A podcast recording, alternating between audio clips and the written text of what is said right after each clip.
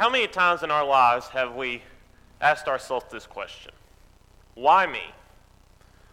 You know, we may face adversity in our lives, we may go through hard times, but and when that comes, how many times do we look at our lives and be like, why me? Why, why is this happening to me? Why do the bad things always happen to me? Why am I the one that always struggles with things? Why do these things always pop up in our lives? And it can get us down. It can get us to really question our faith, where our relationship with God. It can get us to question how much God really loves us, how much He cares for us. But the thing that we need to remember is that God has put us in these situations, has put us in these faces of adversity for reasons. And we're going to look at that this morning. We're going to look at different stories in the Bible that are going to show us and hopefully uplift you, hopefully strengthen you for when we face these times in our lives, when we have these questions in our lives of why me? Why am I going through this? That we'll know why, that we'll be ill equipped for that. Now, these stories, they're going to pertain to some of you, and some of you, you may have passed through this stage in life, and some of you, you may have not reached this stage in life. But I hope that as we read these, that they will offer encouragement as they did to me in studying these things. Our first passage we're going to read is Genesis, the 22nd chapter, beginning in verse 1.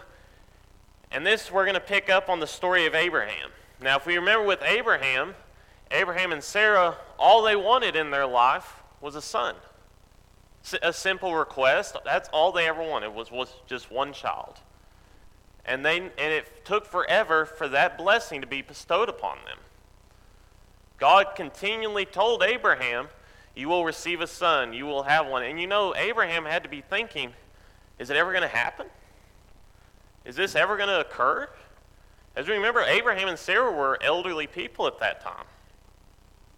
So, you know, Abraham at this point in the story has already got to be asking the question why me? Why am I having a hard time with this simple request? But we pick up in Genesis, the 22nd chapter, and after Isaac had been born, after they had been blessed with a son, it says, And it came to pass after these things that God did tempt Abraham and said to him, Abraham, he said, Behold, here I am. And he said, Take now thy son, thine only son Isaac, whom thou lovest and get thee into the land of Moriah, and offer him there for a burnt offering upon one of the mountains which I tell thee of. And Abraham rose up early in the morning, and saddled his ass, and took two of his young men with him, and Isaac his son, and clave the wood for the burnt offering, and rose up and went unto the place of which God had told him. Now let's stop and think about this. Finally, after all this, Abraham is given that great blessing. He's given that promise of a son. And now God is asking him to go sacrifice him. You know, Abraham's got to be sitting there thinking, why? Why me? Why am I going through all this? God tells me I'm blessed. God tells me that I am to be, have a great nation after me. And I finally get a son, and now all of a sudden he's changing his mind on this. But notice what Abraham did. He rose up early in the morning and went. There are going to be times in our lives where we're commanded of things to do, and they're hard. They're hard things that we're commanded to do in the Bible. We don't want to do them. We, the soul fights against the spirit. But as Christians, we know what our responsibility is. We know what we must do. We have to make those hard decisions.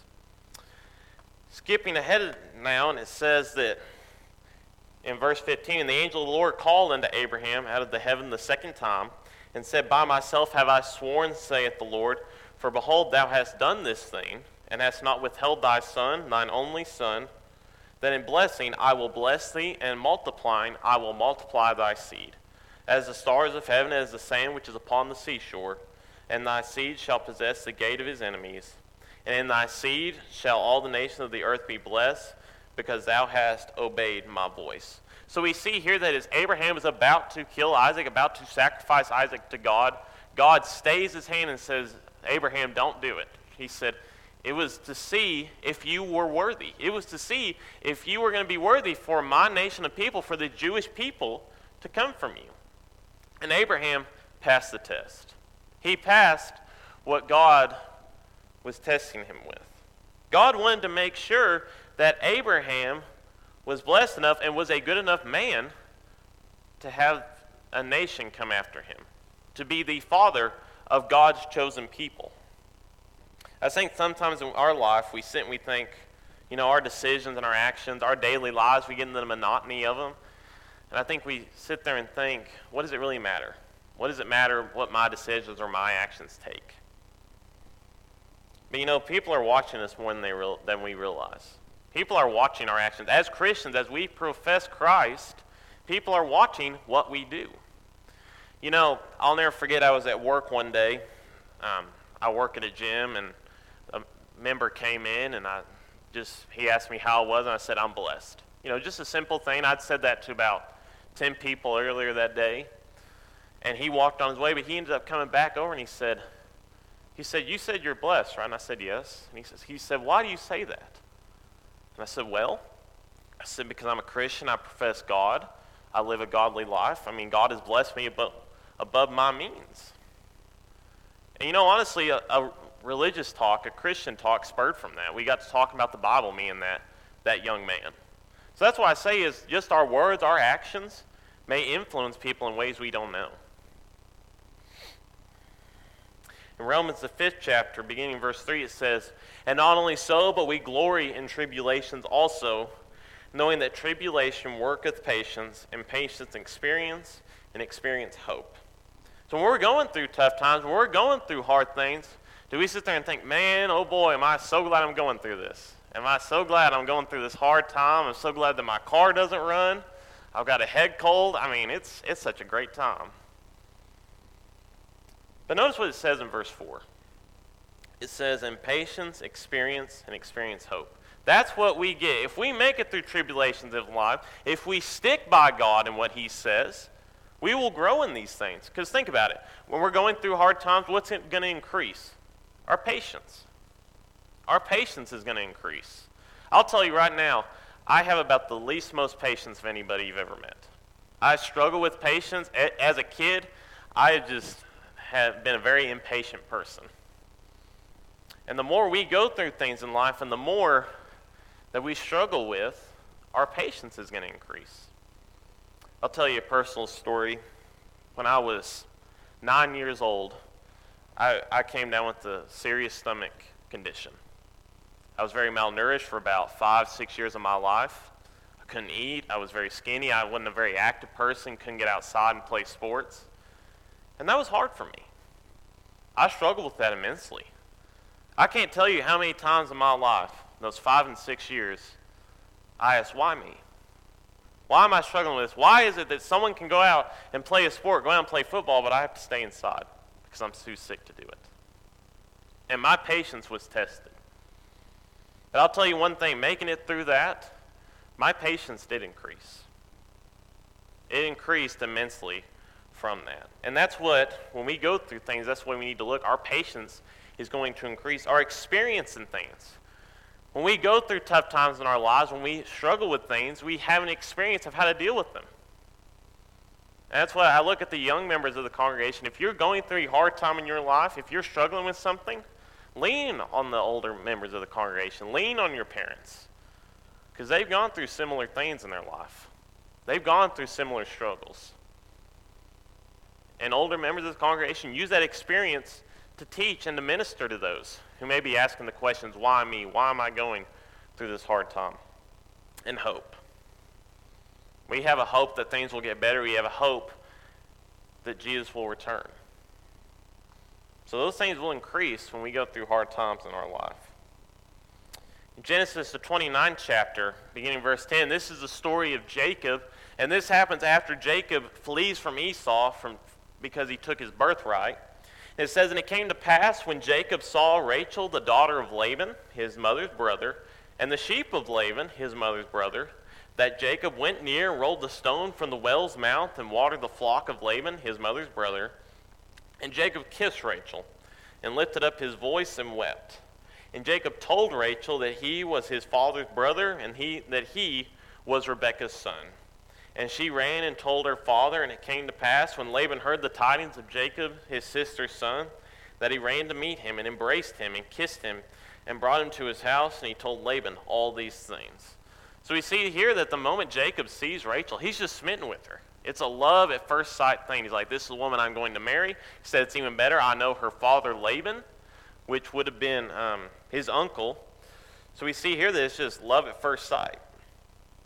Now we're going to skip ahead a little bit, but basically what they work out is Laban tells him, he's like, okay, you can marry Rachel after seven years of labor for me. If you work seven years for me, you can have Rachel as your wife. And Jacob agrees to this deal. If you think about it, seven years is a long time. It's a, that's quite a thing to undertake. We turn to now to Genesis, the 29th chapter, and pick up in verse 21. And it says, And Jacob said to Laban, Give me my wife, for my days are fulfilled, that I may go in unto her. So we see here that Jacob's like, I have worked my seven years. I've done what I was told. So it's, it's time for Laban, for you to uphold your part of the bargain. And so Laban said, Okay. He said, And he gathered together all the men of the place and made a feast. And it came to pass in the evening that he took Leah his daughter and brought her to him, and he went in unto her. And Laban gave unto his daughter Leah Zilpah, his maid, for an handmaid. And it came to pass in the morning, behold, it was Leah, and he said to Laban, What is this thou hast done unto me? Did not I serve with thee for Rachel? Wherefore then hast thou beguiled me? And Laban said, It must not be done so done in our country to give the younger before the firstborn. Fulfill her week, and we will give thee this also for the service which thou shalt serve with me yet another seven years. And Jacob did so and fulfilled her week, and he gave him Rachel, his daughter, to wife also.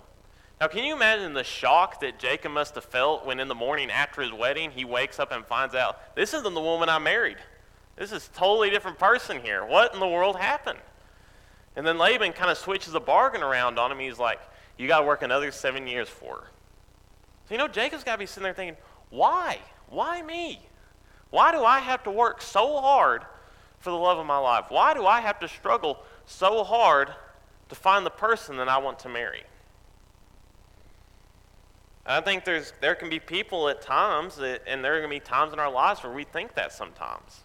We struggle with relationships. We're like, why do I have to work so hard to make this relationship work out? Why do I have to struggle so hard to build these relationships? Maybe we're not ready for those. Maybe we're not ready to get married. Maybe God has not brought that person into our lives yet. Maybe we need to mature.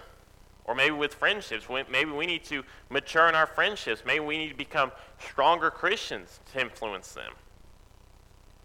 But we see it all worked out for Jacob. And that's the thing we need to realize is that it is all going to work out.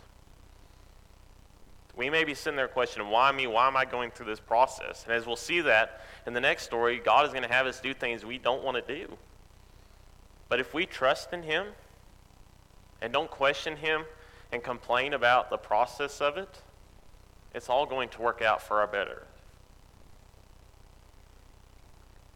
In 2 Kings, the fifth chapter, beginning verse 1 says now Naaman, captain of the host of the king of Syria, was a great man with his master and honorable, because by him the Lord had great deliverance unto Syria. He was also a mighty man in valor, but he was a leper. And the Syrians had gone out by companies and had brought away captive of the land of Israel a little maid. And she waited on Naaman's wife. And she said unto her mistress, Would God my Lord were with the prophet that is in Samaria, for he would recover him of his leprosy. And one went in and told his Lord, saying, Thus and thus said the maid that is of the land of Israel. And the king of Syria said, Go to go, and I will send a letter unto the king of Israel. And he departed and took with him ten talents of silver, and six thousand pieces of gold, and ten changes of raiment. And he brought the letter to the king of Israel, saying, Now when this letter is come to thee, behold, I have therewith sent Naaman my servant to thee, that thou mayest recover him of his leprosy. And it came to pass when the king of Israel had read the letter that he rent his clothes and said, Am I God to kill and to make alive? That this man does send unto me to recover a man of his leprosy? Wherefore consider, I pray you, and see how he seeketh a quarrel with me. Now, if you kind of look at what's going on right now in the children of Israel and stuff, Syria is basically an enemy of the children of Israel. They don't like each other at this point. So for Naaman to even come into this, the king of Israel's got to be thinking, oh, they're fixing to attack. They're fixing to come overtake us. So the king of Israel just automatically starts panicking. And Naaman, he's got to be at his last straw to go into his enemy. He's like, well, maybe they can help. Maybe my enemy, the people we, that we will war with, maybe they can heal me. Because as we remember, being a leper back then was almost a death sentence. You were isolated, you couldn't be around anybody. So it was a very serious illness at that time. But notice here what the prophet says, Elijah. And when it was so, when Elisha, the man of God, had heard that the king of Israel had rent his clothes, that he sent to the king, saying, Wherefore hast thou rent thy clothes? Saying, Why why'd you get so upset at this? Let him come now to me, and he shall know that there is a prophet in Israel. So Elijah could have had the response of the king and been like, We're going to turn him away. He's an enemy. We don't want to help him. But Elijah does as we as Christians should do. He's like, Let him come in. Let, let's see what's going on. So Naaman came with his horses and with his chariot and stood at the door of the house of Elijah. And Elijah sent a messenger unto him, saying, Go and wash in Jordan seven times, and thy flesh shall come again to thee, and thou shalt be clean. But Naaman was wroth and went away and said, Behold, I thought he will surely come out to me and stand and call on the name of the Lord his God, and strike his hand over the place and recover the leper. Are not Abana and Pharpar, rivers of Damascus, better than all the waters of Israel? May I not wash in them and be clean? So he turned and went away in rage. And his servants came near and spake to him and said, My father, if the prophet had bid thee do some great thing, Wouldst thou not have done it? How much rather then, when he saith to thee, Wash and be clean? Then went he down and dipped himself seven times in Jordan, according to the saying of the man, and his flesh came again like unto the flesh of a little child, and he was clean. So, you know, what I find interesting about this is that, you know, Naaman comes before the prophet Elijah, and Elijah tells him, all you have to do to be clean is just go dip yourself in the river Jordan. That's not a hard thing to do. It's an easy commandment to do. But Naaman was mad about it. He didn't want to do it. He's like, why do I have to go dip myself in this dirty river Jordan? Why can't I do one of the cleaner ones? Why can't I go to Abana and Pharpar? They're much cleaner rivers. Why, why did he have to pick this? Or better yet, why didn't he just heal me right here? Why do I have to go do this deed? And I think sometimes in our lives, are we not like that? Do we not try to bargain with God or think that we know better than God's plan? Do we not think, well, God, He could just fix this situation right here, right now? I shouldn't have to do this. I shouldn't have to do all these extra things. And you know what? He could do that. God has that power, and He could. But what would it benefit us? How would we grow in our faith? How would we see the power of God? How could we, as we read earlier, grow in our patience, experience, and hope? So instead, we don't need to ask the question of why. We don't need to question God's plan for us. Because as we see with Naaman, he was healed of his leprosy. As we read the stories earlier, they have all worked out. And it's not the way they wanted it to, and it may not be the way we want it to, but it will work out for us if we stick with God. In Colossians, the third chapter, beginning verse 15, it says, And let the peace of God rule in your hearts, to the which also you are thankful in one body, and be ye thankful. Let the word of Christ dwell in you richly in all wisdom, teaching and admonishing one another in psalms and hymns and spiritual songs, singing with grace in your hearts to the Lord. And whatsoever ye do in word or deed, do all in the name of the Lord Jesus, giving thanks to God and the Father by him. Do we do that in our lives? Do we give thanks to God for everything? Not just in the good things, not just when things are going for us, do we thank God, oh, thank you so much for all these good things you provided for me? Or do we stick by God when things are going rough, when things aren't going our way? Do we continually see, sing praises to God? Do we continually pray to God and rely on Him through the bad times? That's what we should be doing. It's going to make our life much easier. You know, I truly feel sorry for people in this life that don't profess God, and when they're going through a hard time, who do they lean on? They can't have anybody to lean on. God is our only saving grace in this life. And we need to remember that when we begin to question the why. In 1 Samuel, the 20th chapter, begin reading in verse 30, and kind of the backstory on this story. This is after David has slain Goliath. This is after Saul has taken David in as kind of a son, if you think about it. And they've gone to war together. David has um, been promoted very highly in Israel. And as we remember, as they're coming back from battle, it says the children of Israel singing the song that Saul has slain thousands and David has slain ten thousands. And immediately, Saul's anger is just kindled. His jealousy just overtakes him. And it has already occurred here that Saul and David were sitting amongst each other, and Saul got so mad at David that he threw a spear at him to kill him. So David at this point is, has gone to Jonathan. He's like, I, I don't think I can stick around here anymore. I think my life is in danger of being killed by Saul. And Jonathan, as we remember, Jonathan and David were very close, like brothers. And Jonathan said, Let me bring um, you up to my dad and see how he takes it, see how the conversation goes.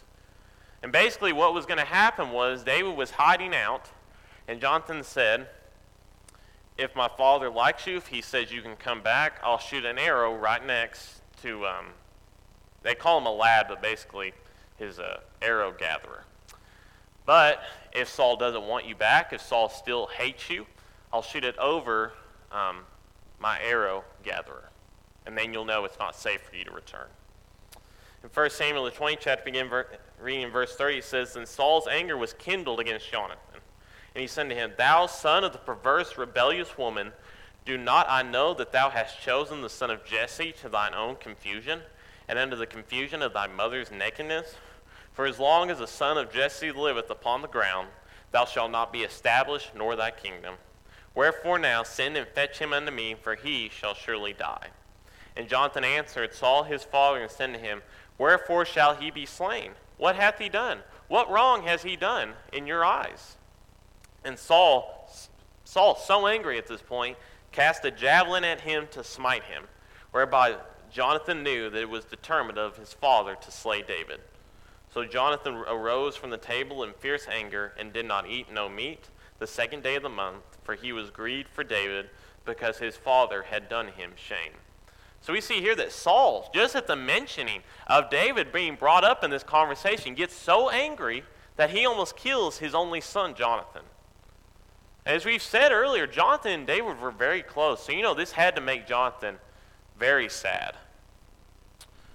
We skip forward to verse 41. It says, And as soon as the lad was gone, and this is after he had shot the arrows past the lad, it says, David arose out of the place toward the south and fell on his face to the ground and bowed himself three times, and they kissed one another and wept one another with wept one with another until David exceeded. And Jonathan said to David, Go in peace, for as much as we have sworn both of us in the name of the Lord, saying, The Lord be between me and thee, and behold, and between my seed and thy seed forever. And he arose and departed, and Jonathan went into the city.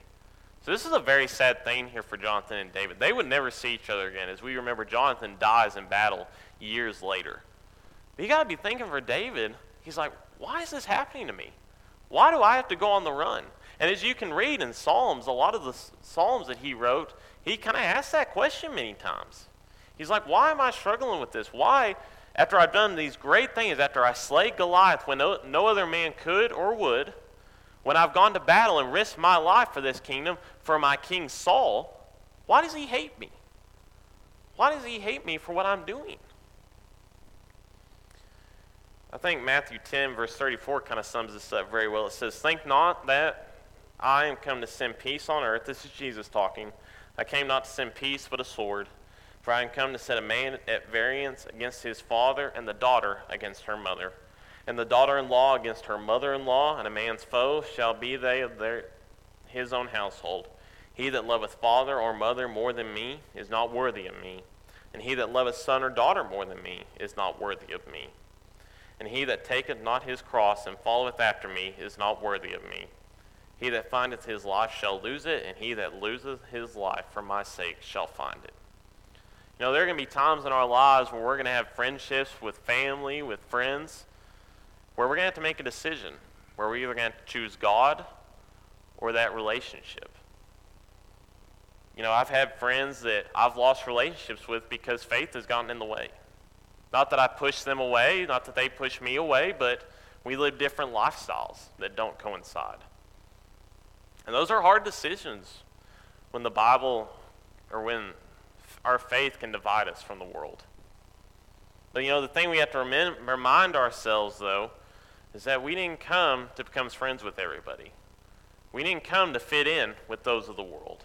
That is not our purpose on this life. It's not our purpose to be popular with the world. Our purpose is to bring those to Christ and to do what God says. And it's a hard path to walk down. We look outside, we see the way the world is, we see the way the world's going, and we really are the minority the way we live our lives. Friends of mine can't believe that I don't go out and party, that I, you know, that I don't live a ruckus and rebellious life. That's the way it is when we're a Christian. We have to be separate and apart from the world. In Genesis 37 chapter, beginning verse 23, I think one of the saddest stories in the Bible, the older I've gotten, I see kind of how sad this story is, but it talks about Joseph here. As we remember, Joseph was blessed. He was favored by his father, Jacob. But his brothers hated him, absolutely hated him, were jealous of him. And it didn't help that Joseph had a dream, and he basically said in that dream, I will roll, rule over all, all of you, talking to his brothers. That didn't help the situation. But his brothers hated him so much, as we read here in verse 23, it says, And it came to pass when Joseph was come unto his brethren, that they stripped Joseph out of his coat, his coat of many colors that was on him, and they took him and cast him into a pit, and the pit was empty, there was no water in it.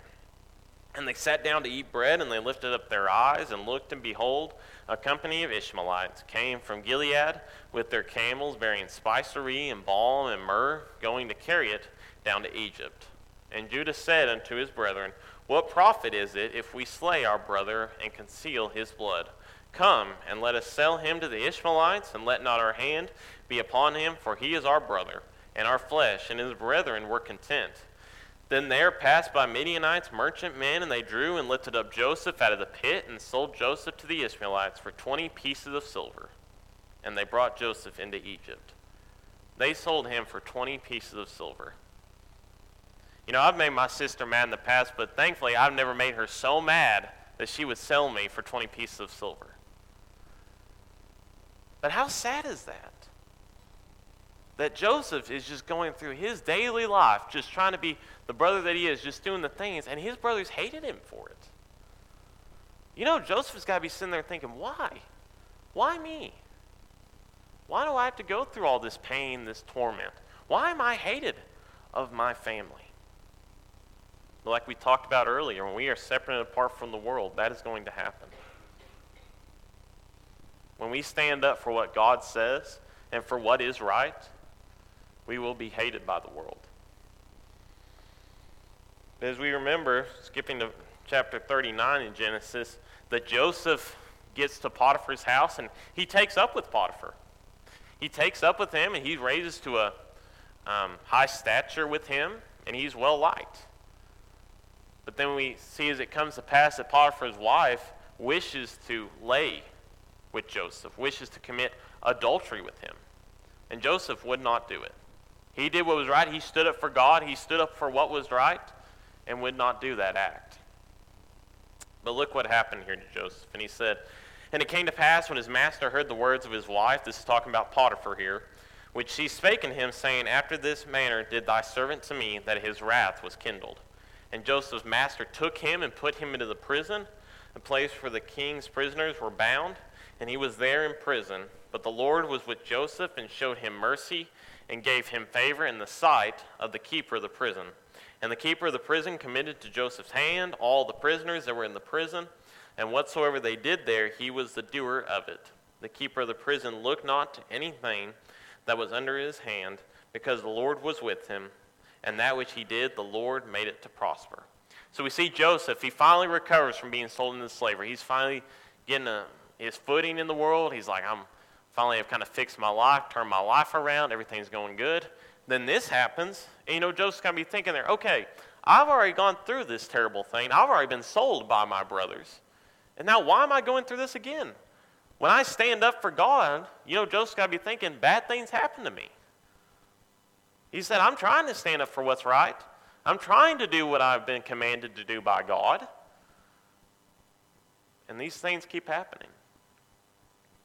But God saw him through every one of them. Notice that. It says that he took up with the keeper of the prison. He became favorable in his sight. Why? Because the Lord was with him. And the Lord will be with us when we go through tough times. So when we go through tough times, don't question the why. Just know that God has our backs, that God is going to be there for us. The last verse I want to read is in Matthew, the fifth chapter, beginning verse 10. It says, Blessed are they which are persecuted for righteousness' sake, for theirs is the kingdom of heaven. Blessed are ye when men shall revile you and persecute you, and shall say all manner of evil against you falsely, and for my name, for my sake. Rejoice and be exceeding glad, for great is your reward in heaven. For so persecuted they the prophets which were before you. You know, I look at it this way if we are being persecuted in some way, or hated by people for the way we live our lives, or what we believe, then we are doing something right. Then we are following after God's statutes. Not that we should purposely go out of our way to make someone angry, but we need to continue to live our lives and be separate and apart from the world. When people tell us that we're peculiar, that we're odd for our beliefs, that's a good thing. That means that we're separate apart from the world. That means that we're living the Christian lives that we need to.